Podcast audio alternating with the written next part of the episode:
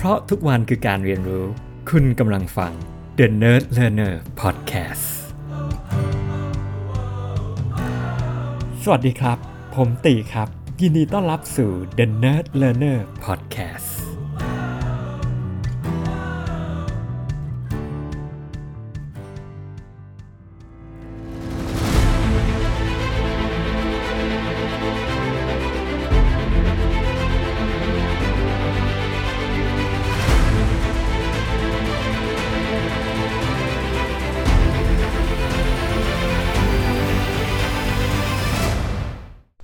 วัสดีครับผม ก็ EP นี้นะครับก็อยากจะมาพูดเรื่องหนังต่อเลยแล้วกันในใน EP ที่ผ่านมานะครับล่าสุด 73 นะครับ พูดถึงตัวหนังไทย One for the Road ไปแล้วนะครับ ก็หวังว่าหลายๆคนนะอาจจะมีโอกาสได้ดูเรื่องนี้ไปแล้วนะครับ หรือว่าอาจจะฟัง EP ล่าสุดแล้วก็ตัดสินใจไปดูก็ได้นะครับ แล้วก็เป็นยังไงกันบ้างครับ อาจจะมาแชร์กันได้นะครับผมก็รอบนี้เนี่ยมาพูดถึงหนังฮอลลีวูดกันบ้างดีกว่านะครับ ก็ The Batman ละกัน หนัง The Batman เนี่ยก็จริงๆแล้วเป็นหนังซูเปอร์ฮีโร่ที่เก่าแก่นะครับทำมาหลายเวอร์ชันมากๆแล้ว แล้วก็เวอร์ชันล่าสุดเนี่ยที่ผมว่าเป็นที่ฮือฮาแล้วก็ถือว่าเป็นหนึ่งในเวอร์ชันที่เขาว่ากันว่าดีที่สุดก็คือของ Christopher Nolan นะครับ เป็น trilogy เลยนะครับ ตั้งแต่ Batman Begins นะครับอ่า ซึ่ง The Batman Begins เนี่ยออกมาตั้งแต่ปี 2005 ก็ 12 ปีที่ผ่านมาแล้วนะครับก็เรียกว่าเป็นเป็นเวอร์ชั่นที่ที่เอาจริงๆ คือคือทำได้ดีเลยแหละ คือคือผมผมชอบนะ ถือว่าชอบอ่าที่อ่า Christopher Nolan ได้ได้ทำออกมา แล้วก็คือมันเป็นซีรีส์ที่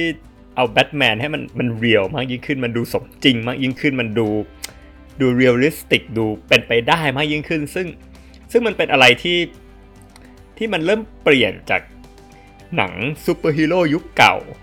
มาเป็นหนังซูเปอร์ฮีโร่ยุคใหม่ละกันที่มันดูแบบมันดูเป็นอะไรที่ที่จริงจังแล้วก็สมจริงแล้วก็มากยิ่งขึ้นกว่าเดิมละกัน แล้วแล้วแล้ว The Batman เองรอบนี้เนี่ยเอาจริง ๆ ก็ก็พาไปอีกหนึ่งสเต็ปนะคือคือเอาจริง ๆคำถามคือว่า ผมว่าผู้กำกับก็คงคิดแหละว่าเฮ้ยฉันจะทำหนังแบทแมนใหม่เนี่ย เออจะทำยังไงให้มันแบบ มันไม่เบื่อ ไม่จำเจแล้วก็แตกต่างกว่าภาคอื่นๆทุก ๆ ภาคที่เคยทำออกมาถูกไหมแล้วที่ผมตัดสินใจดูเรื่องนี้ก็เรียนตรงเพราะว่าเออเห็นรีวิวมันดีมากอะไรเงี้ย IMDB ให้คะแนน 8 กว่าอะไรเงี้ยดูรีวิว feed บน Facebook ก็อะอะอะไปดูหน่อยก็ได้อะหนังแบทแมนอะไรเงี้ยเนาะก็ก็ส่วนตัวผมเองก็ก็ดูเยอะดูตั้งแต่แบทแมนก่อนหน้านี้ แบทแมนอ่า trilogy ล่าสุดอะไรอย่างเงี้ยแล้วก็แบทแมน vs ซูเปอร์แมนที่ที่ที่เอาจริงๆอ่ารีวิวออกมาไม่ค่อยดีเท่าไหร่นัก คือถ้ามาดูมาดูภาคนี้เนี่ยผมคิดว่า ผมคิดว่าเอ่อผู้กำกับเองทำการบ้านค่อนข้างหนักพอสมควร แล้วก็เขาพยายามทำในรูปแบบที่มีเอกลักษณ์ของตัวเอง แล้วก็คือถ้าอะไรที่เป็นสิ่งที่ คริสเ o อร์โนแลนทำเนี่ย ผมว่าเขาเขาไปอีก step หนึ่งอะคือ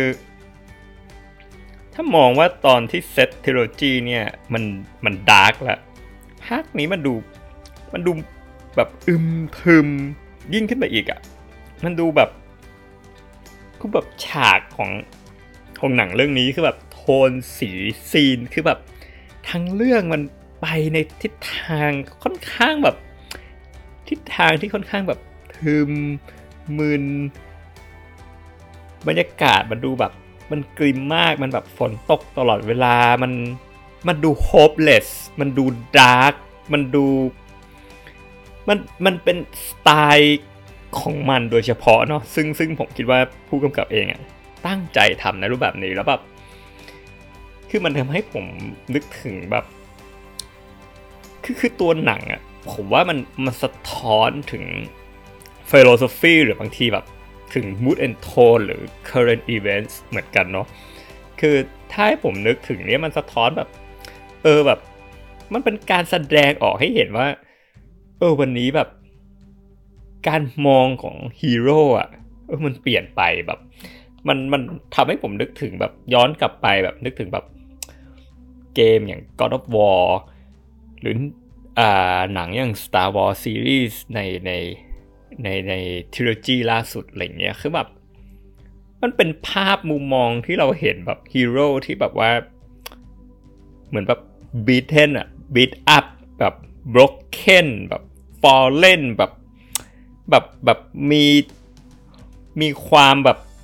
ไม่สมบูรณ์ มีความแบบเหมือนแบบแก่เหมือนแบบผ่านอะไรมาเยอะเหมือนแบบล้มเหลวเหมือนเหมือน เหมือน broken อะคือคือถ้าไปดูเกม God of War อ่าไม่แน่ใจหลายคนได้เล่นไหมคือแบบว่า คือในตัวเกมมันก็เซตเหมือนแบบ เหมือนมันมันแบบโลกนี้มันแบบผ่านอะไรมาเยอะมาก แล้วตัวฮีโร่เองก็แบบมันผ่านอะไรมาเยอะมากเหมือนแบบมันหลังจาก stage ที่แบบมีไฟที่แบบ hot ที่แบบอะไรแบบนั้นแล้วอะ่ะก็เหมือนแบบเหมือน Luke Skywalker ที่แบบปรากฏตัวมาใน Star Wars ในปรากฏตัวมาใน Star Wars Trilogy ที่แบบว่าเฮ้ยแม่งมันแก่แล้วอะแล้วแบบเหมือนแบบ give up แบบไม่ไม่รู้ว่า give up หรือเปล่าแต่ว่าแบบคือเลือกที่จะแบบปลีกนิเวศ ไปอยู่แบบตัวคนเดียวอะไรอย่างเงี้ยแล้วแบบอะไรประมาณอย่างนั้นนะคือมันแบบแล้วแล้วตัวหนังเรื่องนี้ตัวแบทแมนก็ก็เหมือนเหมือนเหมือนถูก ให้แบบแสดงออกมาในรูปแบบนั้นที่มันเป็นเป็นแค่คนแทบจะเหมือนแบบคนธรรมดาคนหนึ่งเราเห็นฉากหลังของเขาที่เต็มไปด้วยบาดแผลเราเห็นเขาที่แบบโอ้โหตอนที่เขาแบบล่อนลงมาแบบจากตึกแล้วมันดูเท่อลังการเหมือนหนังทุกเรื่องหนัง แต่ว่าแบบสุดท้ายคือแบบกลิ้งแล้วก็ แบบล้มไม่เป็นท่าอะไรแบบเนี้ยแล้วแบบเออเรา เราเห็นถึง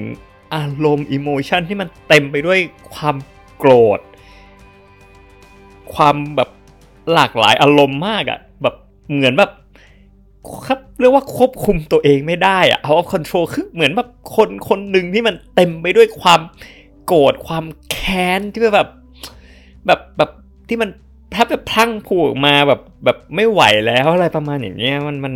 มันแบบมันแบบเหมือนอัดอั้นมามากๆอะไรอย่างเงี้ยครับ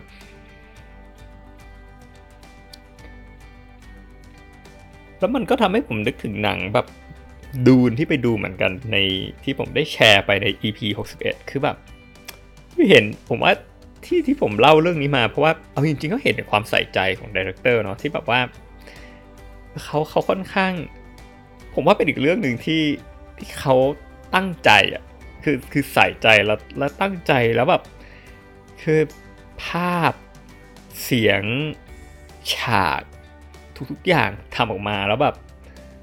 คือคือถือว่าถือว่าดีอะถ้าเป็นหนังที่เอาจริงๆผมดูแล้วแบบ มันแอบ down นิดนึงเนาะคือด้วยสไตล์ที่มันเป็นแบบ thriller สไตล์ที่มันแบบ dark dark มืดมืดทึมทึมแล้วมันเปิดมา มันก็มีฉากฆาตกรรมเลยอะไรเงี้ยคือมันมาแบบ มันเต็มไปด้วยแบบเหมือนความสิ้นหวังอะคือมันสะท้อน ผมไม่รู้ว่าผู้กำกับตั้งใจป่ะนะ แต่ว่า มันมันมันมันอดนึกถึง current events ไม่ได้แบบเหตุการณ์ในโลกปัจจุบันว่าแบบ เออ วันนี้แบบ หรือคนส่วนใหญ่มองเป็นแบบเป็นแบบนี้ไปแล้วว่าแบบ เหมือนแบบทุกอย่างมันแบบ มันเน่าเฟะไปหมดในระบบความยุติธรรมในระบบในสังคมในขบวนการต่างๆ มันไร้ที่พึ่งพาอะไรอย่างเงี้ยแล้วมันแบบ แล้วจริง ๆ ก็ไม่รู้ว่าทุกอย่างที่ทำไปแล้ว มันจะดีขึ้นหรือเปล่า ต่อให้เราจัดการเออแบบคนที่แบบอยู่เบื้องหลังคอยวงการต่างๆ ที่ทำอะไรไม่ดีต่างๆแล้ว สุดท้ายมันก็แบบ เดี๋ยวมันก็มีผู้เล่นใหม่ออกมา อะไรประมาณอย่างเงี้ยแบบ ค่อนข้างแซดเนาะแล้วแบบคือหนังเรื่องนี้ไม่รู้เหมือนกันนะ แต่ว่าผมก็แอบคิดเหมือนกันระหว่างแบบ แบทแมนกับผู้ร้าย มันต่างกันขนาดไหนอะคือถ้าเราดูจริง ๆ แล้วเราเราวิเคราะห์แบบผมชอบนะแบบว่า คือแบทแมนเนี่ยมันเป็นหนังฮีโร่ มันเป็นหนังซูเปอร์ฮีโร่เป็นเป็นหนังที่พระเอกอะถูกมองว่าเป็นคนดี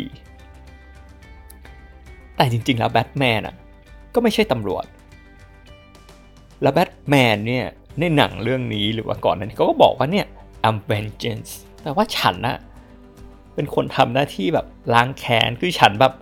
อยู่นอกเหนือกฎหมายอยู่นอกเหนือระบบ ฉันแบบทำออกมาเพื่อแบบเพื่อแบบ justice เพื่อความยุติธรรมนะ แต่บนพื้นฐานแบบว่าแบบอยู่ที่ตัวเราเองเนี่ยเขาเขาเรื่องแบบว่าแบบคือคือหนังเรื่องนี้ก็สะท้อนออกมาว่าตำรวจก็ไม่ชอบ แบทแมนเอาด้วยซ้ำแบบเฮ้ยมันเหมือนแบบคนที่อยู่นอกเหนือกฎหมายแบบอยากจะทำอะไรก็ทำอะไรอย่างเงี้ยแต่แบบแบทแมนอาจจะมีแบบแค่แบบกฎของเขาเนาะที่เขาบอกว่าโอเค เขาไม่ใช่ปืน เขาไม่ฆ่าคนนะอะไรอย่างเงี้ยอันนี้คือแบบเออวิถีของเขาที่อาจจะแบบเออเขามีตรงนี้ที่แตกต่าง แต่มันก็แปลกนะเพราะว่ามันมีฉากหนึ่งที่เขาไปกับกอร์เดนก็คือคือเป็นเป็นหนึ่งใน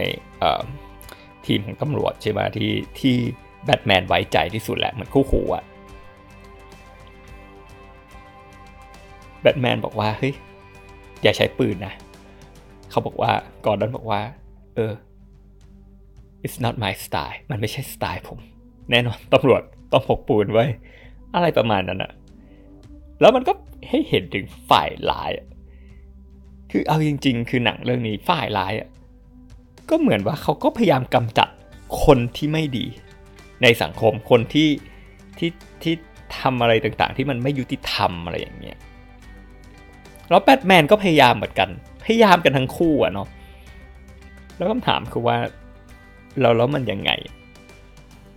เพียงแต่ว่าโอเค คนร้ายอาจจะแบบใช้วิธีในการฆ่าคนเลยกำจัดไปเลยอะไรอย่างเงี้ยแต่คนดีก็กำจัดคนเหมือนกัน มันมันเป็นอะไรที่น่าคิดมากนะทั้ง moral แล้วมันอยู่ที่เหรียญไหนอะที่วันนี้เรามอง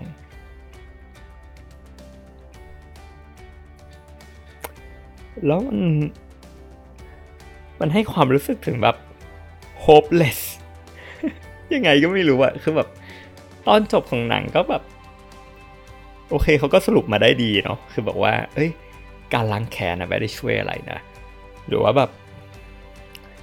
เราได้เห็นการตัดสินใจตอนท้ายเลยอะว่าแบบ เออ เหมือนเหมือนแบบมาถามตัวเองมาถามชีวิตเราเหมือนกันนะว่าจุดจุดหนึ่งอะเราเลือกยังไง หรือเราเลือกจะแบบ หนีมันออกไป เออออกไปจากที่นี่ออกไปจากเมืองนี้ หรือเราเลือกที่แบบ เหมือนแบทแมนเออจะพยายามอีก ก็ถ้ามันไม่สำเร็จ อย่างน้อยฉันก็ได้พยายามแล้วอย่างน้อยฉันได้พยายามที่จะเปลี่ยนแปลงมันละยังมีความหวังอยู่ไหม แล้วยังจะพยายามทำอะไรให้มันดีขึ้น มากน้อยแค่ไหน ความหมายและคุณค่าอยู่ที่ตรงไหน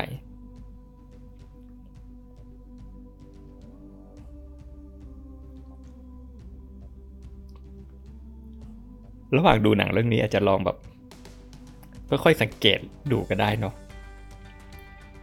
เราอาจจะแบบกลับมาถามตัวเราเองอะไรอย่างเงี้ยหรือเราอาจจะมองว่า เออ มันอาจจะเป็นอีกแรงบันดาลใจหรือเปล่า หรือเปล่าก็ไม่รู้เนาะให้เราแบบทำกลางทุกๆอย่างที่แบบ ระบบระบอบ ไม่มีอะไรอยู่ อยู่ข้างเคียงเรา แล้วเรายังจะ พยายามทำให้มันดีขึ้นอีกหรือเปล่า แต่สุดท้ายมันก็อาจจะไม่ได้ช่วยอะไรเลยนะ วันนี้ลาไปก่อนครับ สวัสดีครับ